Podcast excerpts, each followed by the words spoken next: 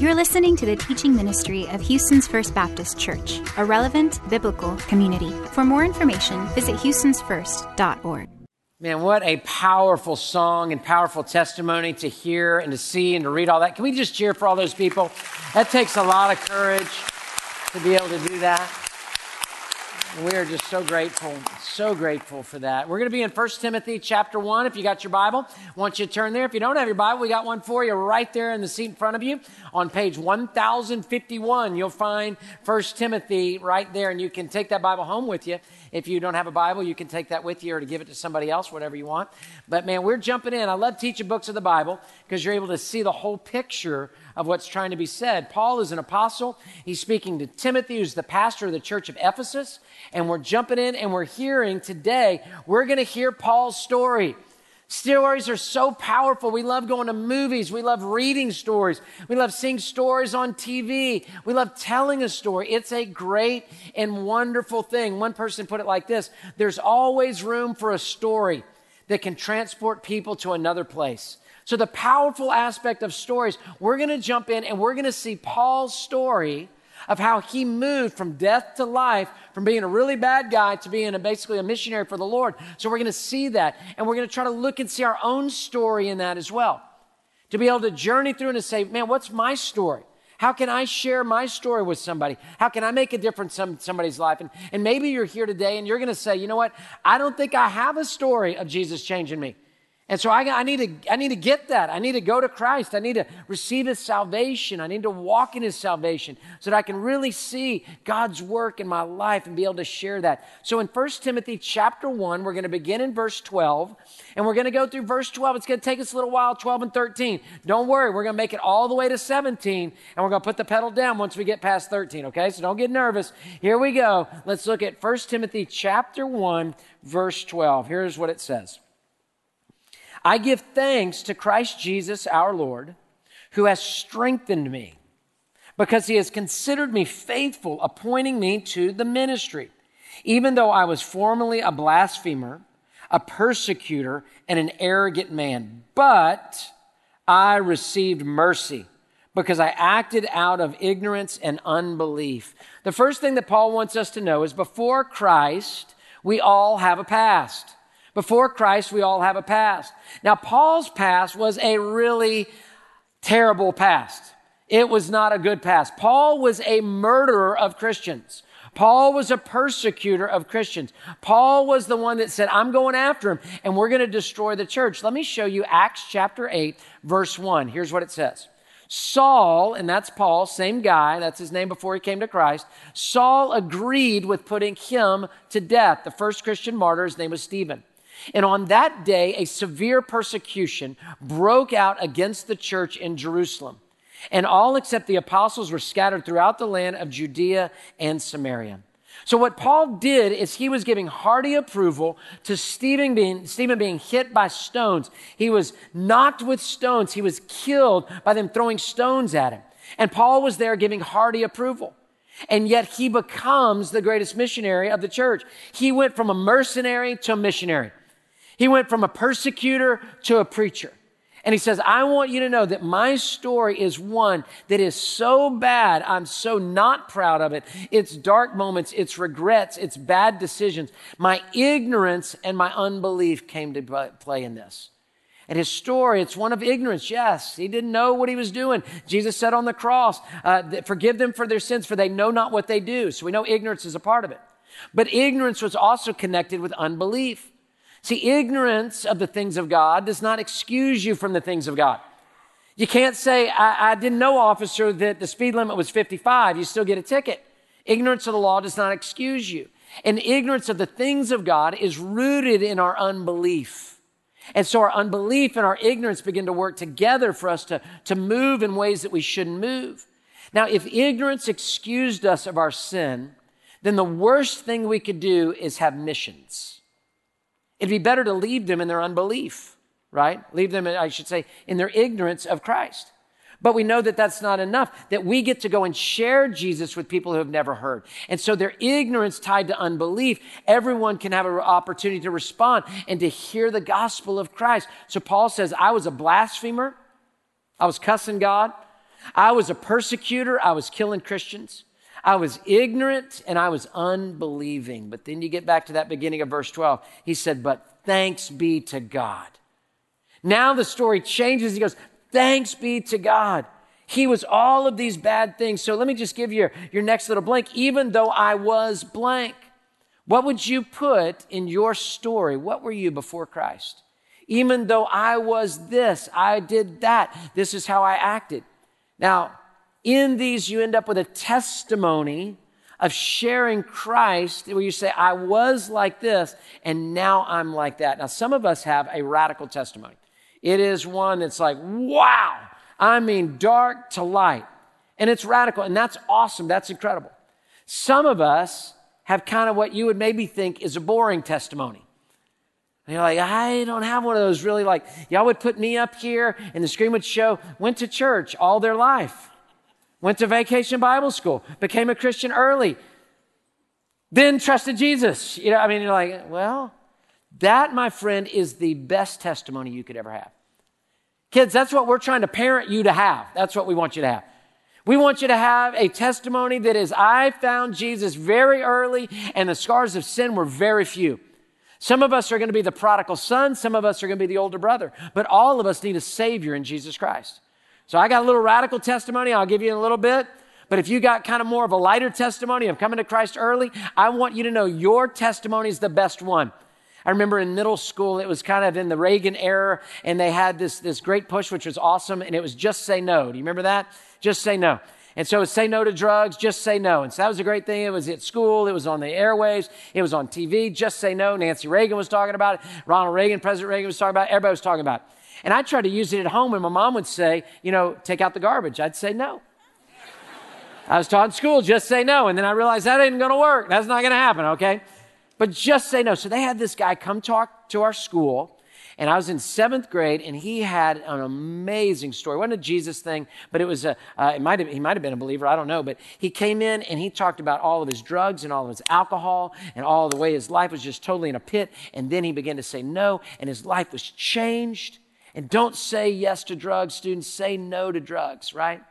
And so, in that, when he was sharing his testimony, this is what I thought. I thought, man, that is so cool. Maybe I should do something like that. I should wreck my life with drugs and alcohol for a while and then come back and this will be this amazing, impressive type thing. And then he said this, and I thought this was so great. He did such a great job. He said, You don't want my life. You want to stay away from this from the very, very beginning and stay away from it. And so I, I give you that, students, adults alike. You stay away from it. You say no. And so in this radical testimony, awesome. But the not so radical testimony, absolutely incredible. That's the one you want, right? That's the one that doesn't have the scars of sin on it. Paul had the radical one, and by having the radical one, he is so just amazed that God can even move in his life. Look at the beginning of verse 12. It says this I give thanks, now that you know that he was a murderer, I give thanks to Christ Jesus our Lord, who has strengthened me and considered me faithful in appointing me to the ministry. He is blown away that he gets to be used by God. He's blown away that God chose him. He's blown away that God would say, I want to put you to work. He's blown away that Timothy would be somebody he could minister to. He says, I thank Jesus Christ, Christ Jesus our Lord, that He has appointed me for ministry and strengthened me. I love that word strengthen. Let me just give you a little sermon in a sermon. God gives you strength to do His will in His way. God doesn't give you strength to do your will in your way. And that's why a lot of us are so tired. Because we've been doing our thing in our way on our strength, and we're going to hit rock bottom at some point. But when you do God's will in God's way, you'll have God's strength to be able to do it. Colossians chapter 1, verse 27 says, To this end I labor and struggle with all of his energy that works so powerfully within me.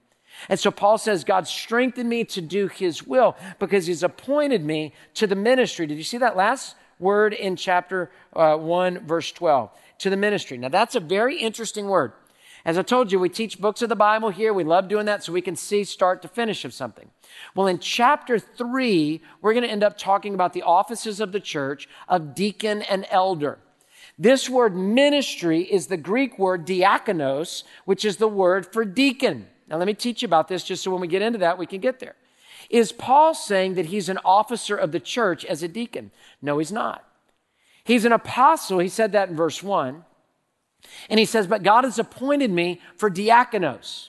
This word is a word that means service. This word is used 31 times in the New Testament. It's used. Only three times, all agree, three times that it's used to talk about the, an office in the church. Three versions out of 13 versions add a fourth time when talking about Phoebe in Romans chapter 16, verse 1. So, three times in Philippians 1 1, Paul and Timothy, an apostle, overseer, and deacons, it mentions speaking to them. 1 Timothy chapter 3, it mentions it two times. And then possibly three versions out of 13 say Phoebe, a deaconess, in chapter 16 of uh, Romans. So, here's what I want you to get there's an office of the church, it's used three, maybe four times in the New Testament. There's an attitude of the church that's used 28 times. Got it? So every one of us as believers in Jesus Christ should have a diakonos in our heart, a service in our heart, that we want to serve the Lord through his church. It's an attitude, not an office, 28 out of 31 times in the New Testament. And this is one of the times you see it right here. Let me give you another couple examples. You maybe hadn't thought about this. Matthew 23, verse 11. The greatest among you must be a diakonos, a servant. I'm talking about an office, talking about an attitude. Mark chapter 9, verse 39. And he sat down and he called the 12 and he said to them, If any man desires to be first, then he must be last and be a servant to serve all. Diakonos. John chapter 2, verse 5, Jesus' mother said to the servants when he's going to do the miracle of changing water into wine, his first miracle, he, she said to the diakonos, the servants, whatever he tells you to do, do it. So Paul is not talking about an office of the church. We'll get there later. 28 times out of 31, it's talking about an attitude of the church. And so we see here that Paul says, I am so grateful that I get to serve. I get to be the least because Jesus has changed my life. Now, when we see this, this is an amazing thing, whether it's boring, whether it's exciting, whether it's a big, they're going to make a movie about it, or just you just tell your grandkids about it. Doesn't matter. We all have a story. Prodigal son or elder brother, everyone has sinned and fallen short of the glory of God. And if you haven't trusted Jesus as your Savior, man, what better day than today, here in this message right now, to trust Jesus Christ as your Savior? If you don't do know Christ as your Savior, then are you walking with Him? Are you telling your story each day? Even though I was in the past, I am now. We actually put on your listening guide a QR code right there in the middle of your message notes that you can hit with your phone because we love to hear your story. You just fill out your story, just kind of type in your story from your phone and say, This is my story of coming to Christ. What a blessing it is. Now, our second point is this with Christ, mercy can rewrite your story. Mercy can rewrite your story. Now, let me show you. I told you we'd go through uh, 12 and 13 pretty good. Let's look at 13. Let's get all the way to 16. Here we go, verse 13. Even though I was former a blasphemer and a persecutor and an arrogant man, but I received, I want you to say this word with me, count of three, mercy. One, two, three, mercy. Because I acted out of ignorance in unbelief. Here's another word. I'm going to have you say grace on the count of three. And the one, two, three, grace of our Lord overflowed um, along with the faith and the love that are in Christ Jesus. This is a trustworthy statement deserving full acceptance. Okay, what's he going to say? This is big time. Christ Jesus came into the world to save sinners, and I am the worst of them, Paul says. But I received mercy for this reason, so that in me, the worst of all of them, Christ Jesus might demonstrate his extraordinary patience as an example to those who would believe in him for eternal life. Christ can rewrite your story, and he does it with two words, many others, but let's take two mercy. Mercy. You know what mercy is? Mercy is not getting what I deserve. That's what mercy is, not getting what I deserve. So you're speeding, you get pulled over, the police officer lets you go. That's mercy. You didn't get what you deserved, you didn't get a ticket that you deserved. Grace is getting what I didn't deserve. See it? Grace is getting what I didn't deserve. So grace is you get pulled over for a ticket. You're speeding and he doesn't give you a ticket. He goes back to his car and says, I'll be right back. And he brings you a chocolate pie and hands you a chocolate pie through the window. That you go, wow, I was speeding, no question about it. I was caught, no question about it. And I got a chocolate pie through the window. That's not just mercy, that's grace. Jesus Christ, in his mercy, we didn't get what we deserved, which was death. He took the death on the cross to be on our behalf. He was the payment for us. He rose again from the grave so that then he could save our soul and the grace of Christ could wash us clean and we could be forgiven of all that we've done, been given our a future and grace can come into our life through the Holy Spirit. That grace overflows. Look, if you will, in verse 14. For the grace of our Lord overflowed along with faith and love that are in Christ Jesus. That word overflowed means to burst its banks. Isn't that great? Grace burst its banks in your life. It didn't just stay in the river course. It burst its banks and it flooded every area of your life. It flooded your parenting. It flooded your schoolwork. It flooded your, your home. It flooded your business. It flooded your song. It flooded your praise. It flooded what you read, what you listen to, what you do. It flooded your language. It flooded your heart. It burst its banks so that you are sopping wet, lavished with the goodness of God. That is an amazing thing. So Paul went from a persecutor to a, to a preacher. He went from a mercenary to a missionary. And he says, I cannot believe how good this grace is. This grace is so wonderful, so great. And he looks back and he says, This is what I was, but this is what I am, and this is the change that happened. This is my story. This is my story. What's your story? Every once in a while, I'll get just really nostalgic. I'm a native Houstonian, so I've grown up here my whole life, been here, went away for college and, and did ministry there for a while, and then came back here. And so I've lived basically in this area within 90 miles of each other, native Houstonian. So I got a lot of days here, born in Hermann Hospital in the medical center. You don't get any more Houston than that. And so there I am raised here, mainly in the Sharpstown kind of Alief areas where I grew up. And every once in a while, I'll get kind of nostalgic on a Saturday and I'll just get in the car and I'll just head back to my, my old neighborhood and I'll just drive around a little bit. I love what Paul David Tripp said. He said, When you're young, you're an astronaut. You always want to conquer new worlds. As you get older, you become an archaeologist. You're trying to figure out, make sense of your life, and you like those old pictures and you like that old song and you remember that old movie and you look back on some things and how does this broken piece of pottery fit into my life and how does all this work? And we're all a tangled ball of yarn in a lot of ways as we get older and we need god to kind of help us stretch that out and make peace of it. So students and young ones you're, you're an astronaut you're going for it. And keep going man. That's amazing season of life. And then at the same time as we get older we become archaeologists but let's keep moving forward. Great days are ahead of us and god still wants to use us. So every once in a while i get on an archaeology tour is what i would call it and I get in my car and I go just as you all do, and you get in the car and, um, you know, you, you start driving and you pull up next to that house, and it sure looked bigger when you grew up in it. It's a lot nicer when you grew up in it, too, it seemed like. And you look and you look in that window right there. That was our kitchen window, and that was our that's our living room window. And that's you just start telling those stories about that. And then my kids have heard it so much they're like rolling their eyes. Dad, I know we heard this story. They call them poor daddy stories, is what they call them. Like, this is where I walked in the snow. Houston snowed a lot those days, and, and I, two miles back and forth in the snow kind of thing. But I could take you and I can show you the window of the house off Alief Clodine Road where I trusted Jesus as my Savior. It's my youth minister's house. I didn't know he'd be my youth minister. I was sacking groceries at Randall's, and a checker shared Jesus with me, and she kind of got stuck in sharing the gospel. And said, Why don't you go see my youth minister? And so I went and saw the youth minister, and he led me to the Lord. Got to be his pastor at the Cypress campus. He was a member of our church for a while before he went to heaven. Amazing story. I could go and I could show you the window where that's the, that's the bedroom window in the townhome we lived in. That's the first time I ever opened my Bible and read it by myself and had what was called a quiet time. That's where we parked and that's what we did. But as I drive around the neighborhood, I could also pull places and you end up driving past. And I said, that's the place where I first got drunk. I remember trying marijuana right there in that place. That convenience store is where I shoplifted. That's the place where I got in a fist fight with somebody, lost, and decided to work on my personality from that point on. I could show you sins, I could show you drunkenness, I could show you all sorts of things.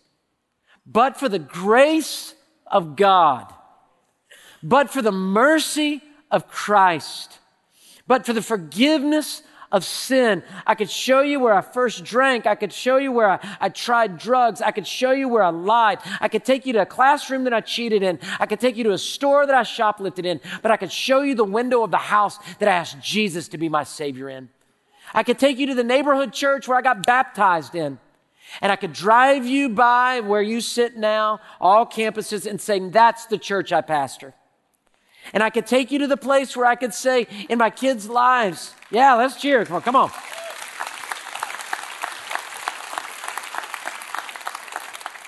And I could take you, I went into my high school gym where I went to high school because my kids played in that gym and said, That's my kid on the floor. In that gym in which I wasn't even a believer, where my homeroom was. And I could point and say, That's my wife after 25 years of godly dating and marriage.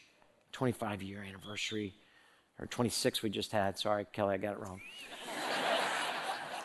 it's a lot, whatever it is, and it's awesome. What's your story? What's your story? Doesn't have to be grand. Maybe mine looks boring to you because of yours is way more. What's your story? But in that, what happens is, is you have a thankfulness in your heart that you say, God, you're going to use me. God, you're going to do your work through me. God, you're going to speak through me. God, I can read your book. God, I can come to your church. God, I can have Christian fellowship. Lord, I'll be accepted into the family of God. Wow. That's what Paul's saying. I give thanks to Christ Jesus our Lord who strengthened me because he considered me faithful and appointed me to diakonos, ministry, servanthood, even though I was formerly a blasphemer and a persecutor. He had mercy and grace to me. And then he says, I want you to see it because this is so good. Verse 15 is one of the greatest verses in all of the Bible. One pastor put it like this it's one of the most beautiful verses in the Bible. Here's what he says, verse 15. This saying is trust, trustworthy and deserves full acceptance. So this is important. Christ Jesus, nine words, nine words, the gospel in nine words. Christ Jesus came into the world to save sinners, and I'm the worst. But I received mercy for this reason, so that in me, the worst of them, Christ Jesus might demonstrate extraordinary patience. Nine words, let me tell them to you. Christ Jesus came. Write it down your listing guide. It shows the source of our salvation. Christ Jesus came. It's the source of our salvation. Going to church is not the source of your salvation. We'll tell you about salvation, but we can't save you. Being good in the source of your salvation, going on a mission trip, giving money, whatever it is, making sure your language is right, making sure your attitude is right. None of that is the source of salvation. The source of salvation is Christ Jesus came. John 3:16, you know it, for God so loved the world that, Jesus, uh, that God sent his only begotten son that whosoever believes in him shall not perish but have everlasting life. God so loved the world into the world. Christ Jesus came the source of our salvation into the world. The next three words is our scope of salvation that he wants to save everybody in the world. He offers himself to every single person for all of history, all of time, to say salvation is found in Christ alone. The scope of salvation is the world. And then, third, the solution of salvation is to save sinners. Last week, Paul listed a bunch of sin, and we're on that list, no matter where you are. Jesus came to save us from sin. The solution matches the problem. He came to save sinners. He didn't come to make church people a little bit better, He came to save sinners so that we would trust in Jesus as our Savior. Now, I want to point out something to you. He says those nine words Christ Jesus came into the world. The salvation, the gospel is universal, the world to save sinners. And Paul says, and I am the worst. Here's what I want you to hear the gospel is both universal and personal. You can't just talk about it as just Jesus came to save everybody. That's true. Jesus came to save me. And I personally responded by saying, I'm the worst. I'm not the worst in all of history, but I'm the worst in my heart. I know what my heart looks like. And so, Lord, I want you, Jesus, to save me personally because I know you are the Savior of the world. Let that sink in that you receive mercy, you receive grace, I receive mercy. We never graduate from the gospel, we just grow deeper in it. And so we keep walking in this goodness and this amazing, amazing thing. And so I just ask, I just pause and I just share have you trusted in the good news of Jesus? You placed your faith in Christ alone to be your Savior? Said, Lord, I want you to forgive me. I want you to live inside me. I'm sorry. I'm the worst of sinners. I've lied, I've cheated, I've stole, I've lusted, I've been selfish. I mean, the list, whatever. And I trust you, Jesus, to save me. Turn to Him, even in this moment. Say, Save me, Lord. Forgive me. Wash me clean. And He'll change you. He'll do a work in you. He's done it in me. And then you'll be able to tell your story of how Christ has worked. You know, it's not just my story, it's not just Paul's story, it's stories that happens all throughout history. American history, Watergate, a huge, huge kind of mark on our history of Watergate. Well, there was a guy named Chuck Colson. Chuck Colson was Nixon's right hand man. They called him the hatchet man for Nixon. He would go and do Nixon's dirty work for him. Well, finally, when all of Watergate started falling apart, and he realized, Chuck Colson realized that he was going to be indicted, that he was going to be convicted, that he was going to go to jail, he started thinking, Do I know somebody that can help me? And he thought about a man that was the head of the Raytheon Corporation that had become a Christian. His name was Tom Phillips. He said, maybe I could go to Tom's house and Tom could help me. So he pulls up in Tom's driveway. He comes in. Tom shares with him Jesus. He reads to him out of C.S. Lewis, Mere Christianity, about what it means to be a prideful man. And he says, Can I pray for you, Chuck? And Chuck says, No, you can't. His whole life's falling apart. No. So he says, Okay, well, I'm going to pray for you on my own. If you need anything, you come on back. He leaves, he gets into his car. This is the meanest man in D.C the toughest guy in Washington. And he sits at the wheel of his car and he begins to sob. He can't back out. He can't move. He can't drive. He sobs and sobs and sobs and sobs until finally he says, Jesus, I need you. Forgive me and save my soul. He's indicted, he's convicted, he goes to prison, he comes out of prison, and he starts a prison ministry that has changed the world. And he is now, he's passed on, he's in heaven, but he was one of the top, most influential Christians in all of our country. God used him in so many ways, and this is what he says. I want you to hear his quote. Amazing thing. He says, and all of this leads to the greatest joy I found in life. As I look back on my life, it's not having been to Buckingham Palace to receive the Templeton Prize or getting honorary disease, d- disease degrees, any way you want to go with it, or writing books. The greatest joy is to see how God has used my life to touch the lives of other people who are hurting and in need. It's been a long time since those dark days of Watergate. And I'm still astounded that God would take someone who is infamous in the Watergate scandal and soon to be a convicted felon and take him into God's family and then order his steps in the way that he has with me. God touched me at that moment in Tom Phillips' driveway. And years later, his love, his kindness, and his touch still astounds me. Do you hear the story? Do you hear the story? Paul says, This is what I was, this is what I am. Chuck Colson says, This is what I was, this is what I am. Pastor Gregg says, This is what I was, this is what I am. You say, This is what I was, this is what I am. And the only one that makes the difference is Christ who came into the world to save sinners. That's what makes the difference. And that's open to every one of us for Jesus to do his work. Never lose the wonder of it all. Our third and final point after Christ, my life is changed and my heart worships. After Christ, my heart and my life is changed and my heart now worships.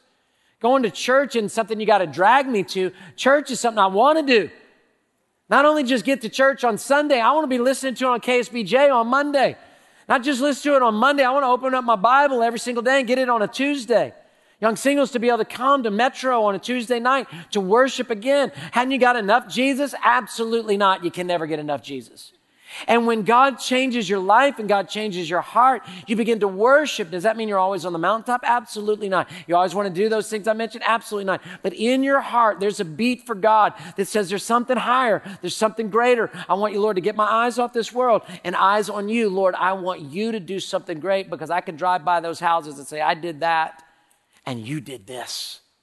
And so Paul's going to worship. How's he going to wrap up this little section? What's he going to do? He says, I'm thankful. I'm a terrible person, but I want to serve God and, and, and I want Christ Jesus as the gospel to go forth. How's he going to wrap up this little section? Verse 17 is amazing. This is written by a persecutor, a murderer, and look at what's going to happen in verse 17. Now, to the King eternal, God is beyond time to the King immortal, he's beyond death. I can trust him with my life for eternity. To the King invisible, he's beyond tracing out. To the only God, he is above and beyond all else. Be honor and glory for how long? Forever and ever. Amen. So Paul's saying, look, this, this grace of God, it burst the banks on me. And now to the God who's eternal, invisible, immortal, and the only God in all of creation. I'm going to worship forever and ever. Amen. And he is a worshiper for Christ. How powerful is this story? We love stories, fiction, nonfiction. We love stories. But after Christ, my life is changed. Let me tell you one last story. I've told you Paul's story. I've told you my story. I told you Chuck Colson's story. There's a lady named Fanny Crosby. Fanny Crosby. If you're looking, you're pregnant right now, you're looking for a name, this is not the name your kid wants, okay? Just don't want it. Fanny Crosby is her name. She wrote 9,000 hymns. 9,000 hymns. When she was a little girl, she had something wrong with her eyes, and her parents, trying to be good folks, they took her to a doctor. He said he was a doctor at least. They rubbed some things on her eyes, they put some ointment on her eyes, and she went blind and she never saw another thing after that. How bitter could you be? She saw, just some eye trouble. And then you go blind for your life. She became a Christian when she was 30 years old. She came to Christ. And then at that point, she began singing worship in her heart, singing hymns and writing music to God. Here's what she said. I want you to hear this. This, this wonderful, uh, an older lady at this point, blind older lady, hasn't seen since she was a baby, doesn't remember really anything. She says this I could not have written thousands of hymns if I had been hindered by the distractions of seeing all the beautiful objects in the world that would have taken my present notice. Listen, if I had a choice, I would still choose to be blind. For when I die, oh, hear it. For when I die, the first face I will ever see will be the face of my blessed Savior. Is that awesome? Incredible. Do you hear a changed heart in that? Where Paul's saying, God immeasurable, or uh, uh, uh, let me, what's it say? God eternal, immortal, invisible, invisible. I want to worship you forever and ever. And she says, if I, I, I want to be blind, because I don't want to see all this stuff. I just want to see him.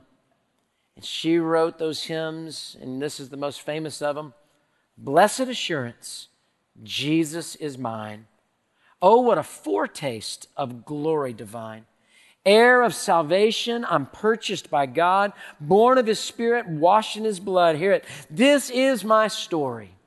This is my song, praising my Savior, personalized, all the day long. This is my story. This is my song, praising my Savior all day long. One more verse perfect submission, perfect delight, visions of rapture. Remember, she's blind. Now burst in my sight. What sight? The eyes of the heart with man sees. Angels descending bring from above echoes of mercy and whispers of love. That, my friend, is a woman that the grace of Christ burst the banks, and she can't stop writing about it and singing it. What's your story? That's my story, a little bit of it. That's Chuck Colson's story. It's Fanny Crosby's story. It's Paul's story. Because it's God's story of changing lives and he still does it today. So tell your story, share your story. Come get a story if you don't have one by trusting Jesus. Father, we come in Jesus' name. We love you, Lord. We do say you are God, and we want to be servants. We want to serve in attitude the church. Because in doing that, Lord, we're able to make a difference in people's lives. And so we come with your story. Not the grandiose of our story, of your story.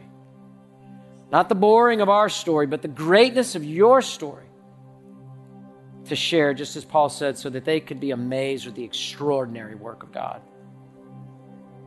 Lord, if there's anybody that doesn't have a story of salvation, let today be the day they trust Jesus Christ to forgive their sins, save their soul, and live inside them. Turn to Him right now and ask for that. Say, I want you to be my Savior. Those of us that have been saved, that we know Jesus, give us an opportunity this week to share our story with our platform to make a difference. We love you, Lord. We thank you. In Jesus' name, amen. Thank you for listening to the teaching ministry of Houston's First Baptist Church. We invite you to worship with us at one of our four locations at the Loop, Cypress, downtown, or Sienna. Follow us on social media or visit us online at houstonsfirst.org.